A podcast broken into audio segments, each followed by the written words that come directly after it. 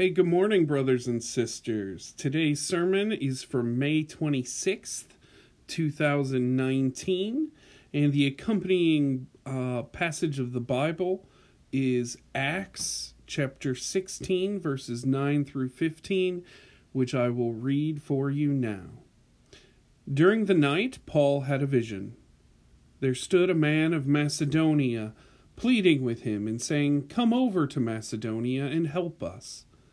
When he had seen the vision, we immediately tried to cross over to Macedonia, being convinced that God had called us to proclaim the good news to them. We set sail from Troas and took a straight course to the Samothrace the following day to Neapolis, and then from there to Philippi, which is the leading city of the district of Macedonia and a Roman colony. We remained in the city for some days. On the Sabbath day, we went outside by the gate of the river, where we supposed there was a place of prayer, and we sat down and spoke to the women who had gathered there. A certain woman, named Lydia, a worshipper of God, was listening to us. She was from the city of Thyatira and a dealer in purple cloth. The Lord opened her heart to listen eagerly to what was said by Paul. When she and her household were baptized, she urged us, saying, If you have judged me to be faithful to the Lord, come and stay at my home and she prevailed upon us. Enjoy the sermon.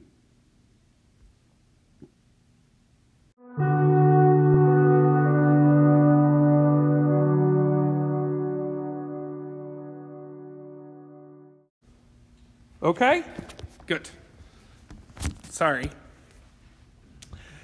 Would you please pray with me?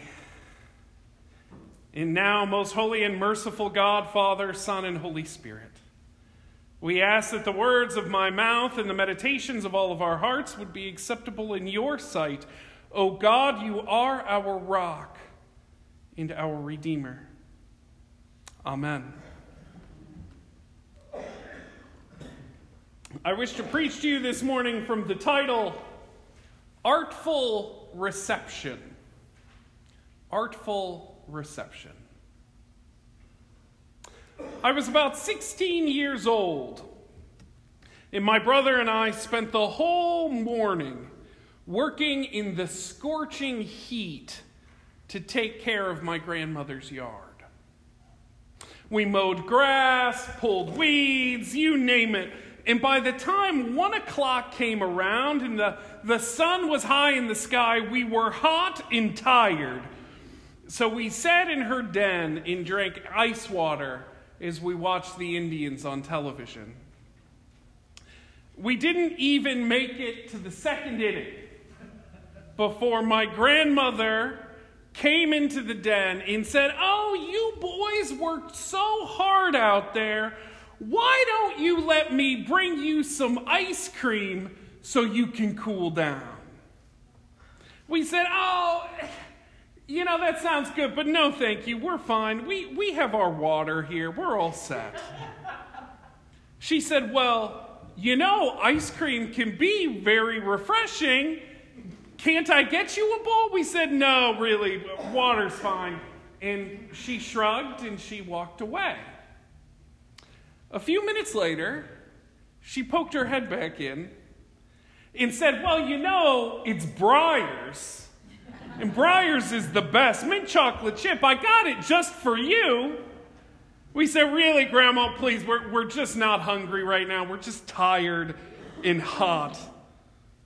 She walked away again, a bit more briskly than before. And two minutes later, she came back. Well, I got cones. I got sugar cones. I bought them special for you. Really, don't, don't trouble yourself. We're fine here. It's, it's, it's fine. And then we heard some commotion in the kitchen, drawers being opened, cupboards being slammed. Finally, Grandma came in the room one final time, holding two huge bowls of Breyers mint chocolate chip ice cream with sugar cones sticking out the top. she handed them to us and said, Enjoy. That was a command, not an invitation.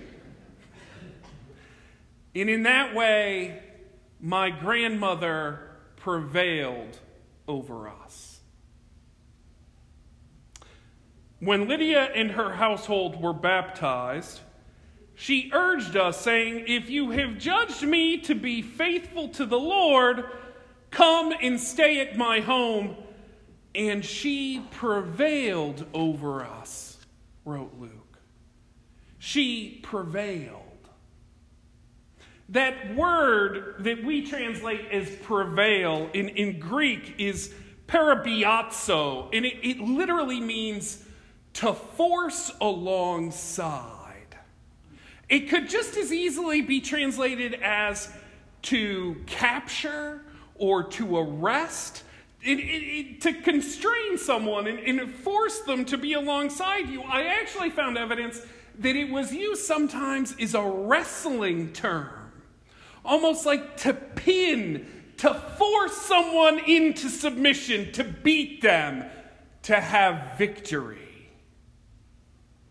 what both Lydia of Thyatira and my grandmother both understood so well was that hospitality can be a kind of contest, almost like a wrestling match or even a fight.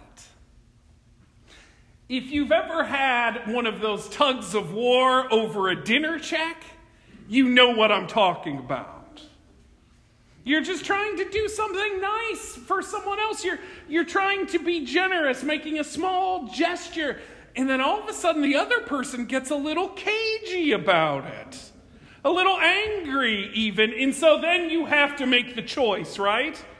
Either you have to insist, you have to keep tugging on that check, you gotta push the bowl of ice cream, or you just have to let it go, right? There's something inside of us that rebels against hospitality, isn't there? There's often something that, that rears back and shows its teeth when, when someone tries to give us something or, or to do something nice for us, even if it's something that we want or need. There's a part of us that, that flinches whenever an offer is made or a gift is presented, or a door is opened. Why is that?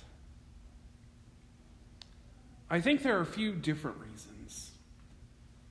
Sometimes I think that it's about our concern for the other person, right? That we genuinely don't want to impose. We, we, we don't want them to lack so that we can gain. You know, there's this other friend of my family. He used to give me $50 every year for Christmas. Even after I started working full time, it didn't matter. Every year, she'd hand me a $50 bill. Now, she couldn't afford that. She was on a fixed income, Social Security. So I'd fight with her about it. And because I was genuinely concerned for her, I would slip that $50 back into her purse when she wasn't looking. And then the next morning, when I would get up to go out, I'd put on my shoes and there'd be a $50 bill stuck in the toe. And you know, that kind of concern is good and holy.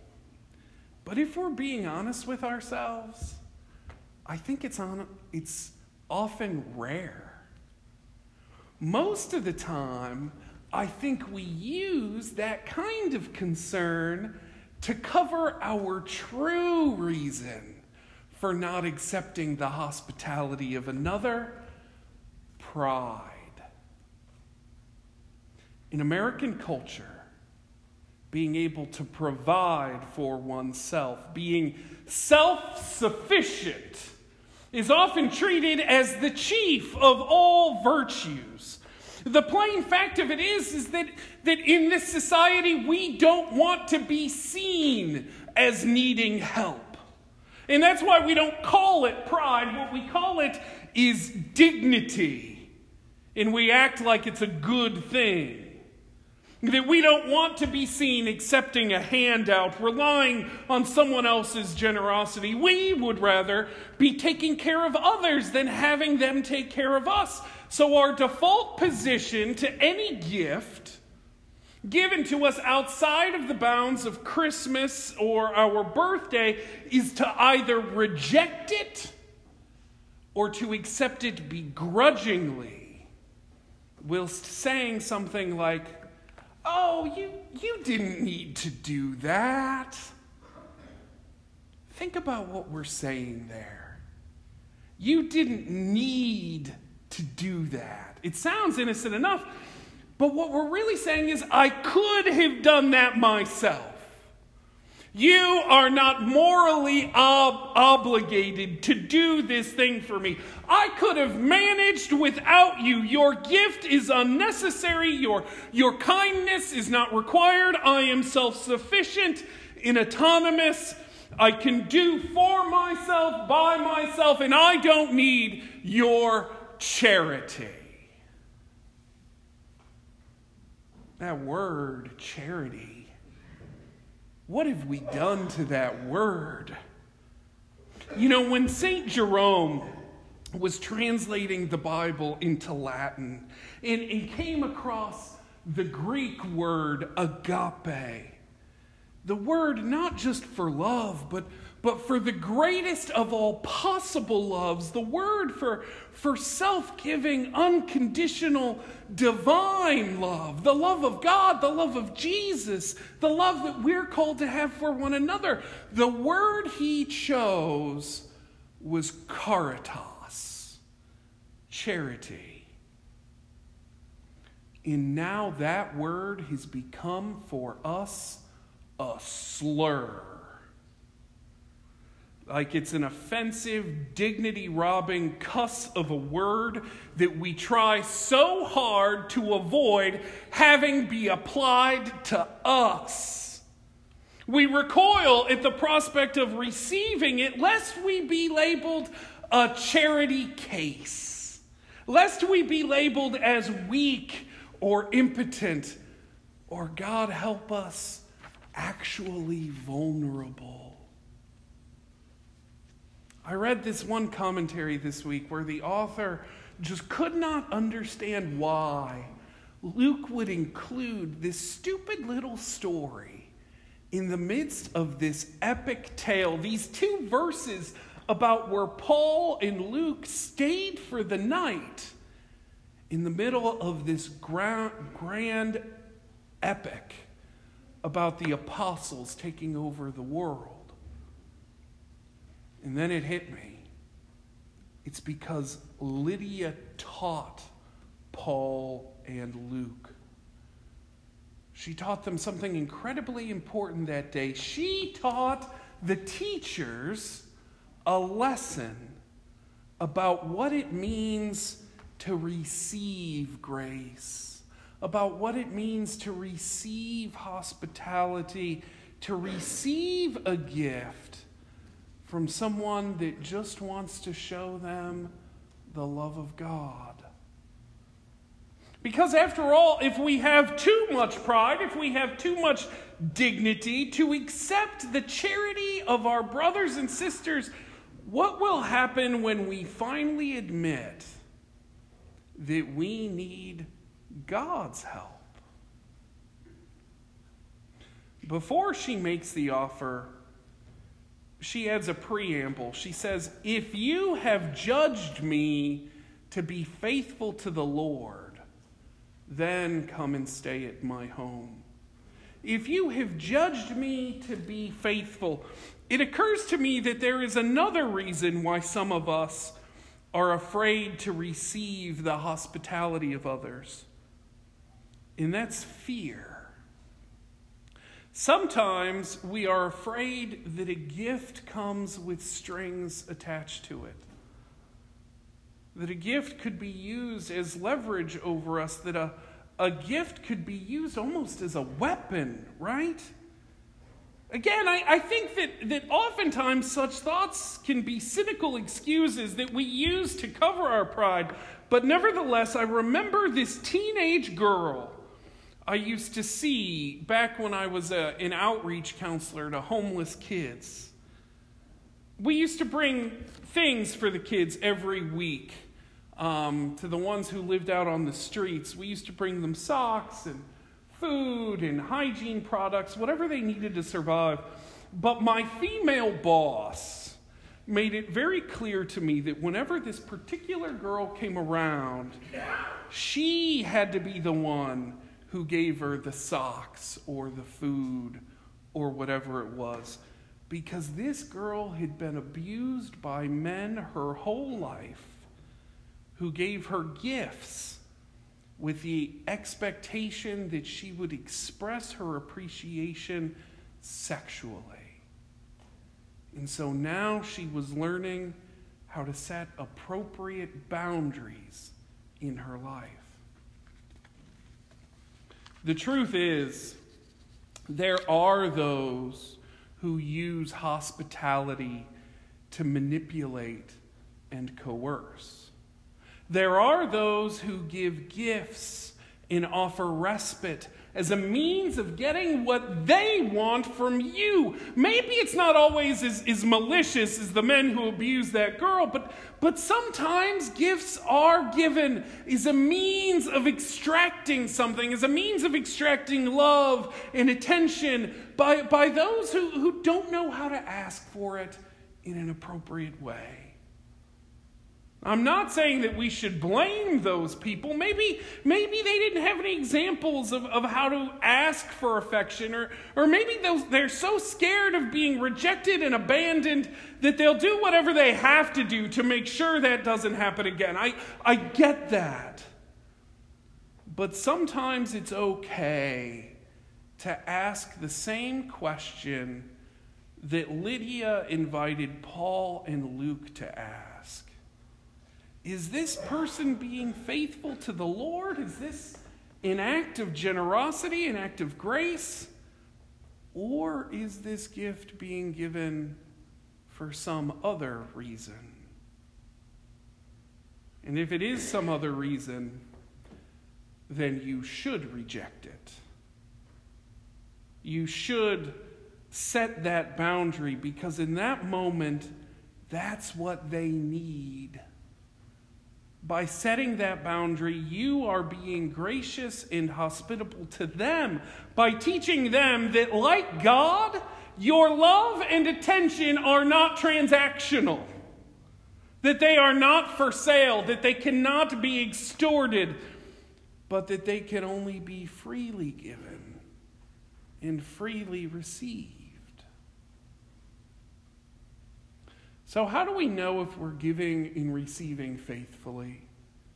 If hospitality is be, being offered in faith or out of a desire to manipulate?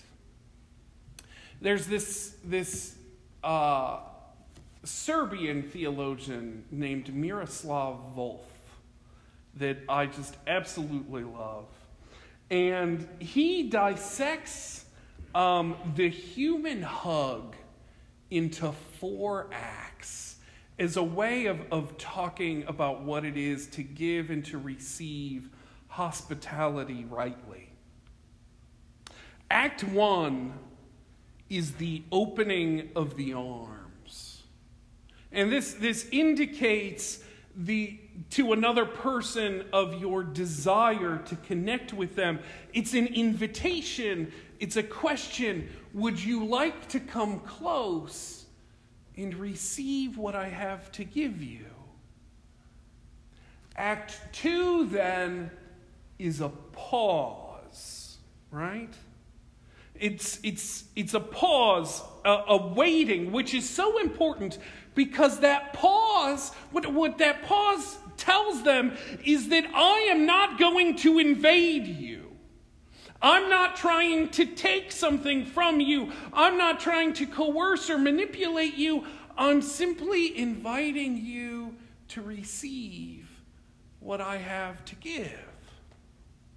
If the other accepts the invitation, then the third act is the mutual closing of arms, where even though one made the offer and the other received it, they are nevertheless holding each other.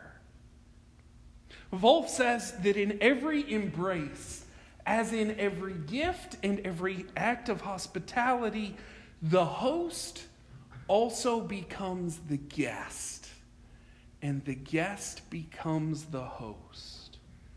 Every giver receives, and every receiver gives. And then he reminds us that, that when you're hugging someone, when you're giving an act of hospitality, a soft touch is necessary. He says that a bear hug is a term of violence. We act like it's cute, but it, that term was applied to a hug that was intended to smother and overwhelm. A true hug, as with any true gift, doesn't seek to crush the other person or assimilate or absorb them, but it always respects them and allows them to be who they are and who they choose to be.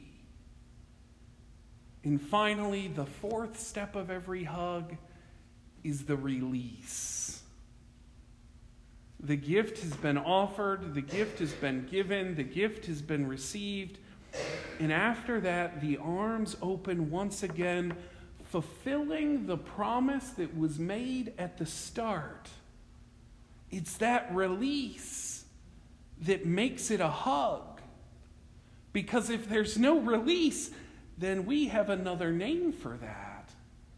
It's called assault.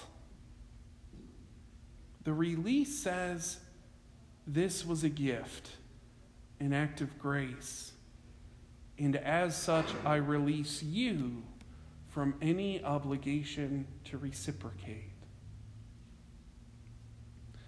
You know, we spend so much time in church talking about how to give we spend so much time talking about donation and acts of charity and self sacrifice. And, and, and that's good because we serve a giving God, a God who, who gave us his Son, who gave us his Spirit, who gives grace every single day of our lives. Paul himself in Acts 20 said, said, It is better to give than to receive. And that's true. But in a society like this one, in a world where everything can be bought and sold, everything is a transaction, in our sick sense of national pride is found in being self sufficient and autonomous. Maybe we should take a moment and reflect on what it is to receive faithfully to receive artfully, to receive as an act of love, that someone else might know the joy of giving. These words I offer to you in the name of the Father, and of the Son, and of the Holy Spirit. Amen.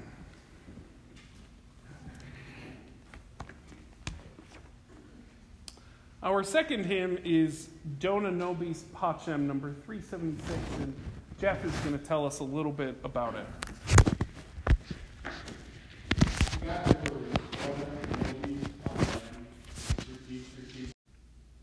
Hey guys, thanks for listening today. You know, I really hope um, if you're listening for the first time, you'll come on out and see us uh, at the United Methodist Church of Uniontown during the summertime.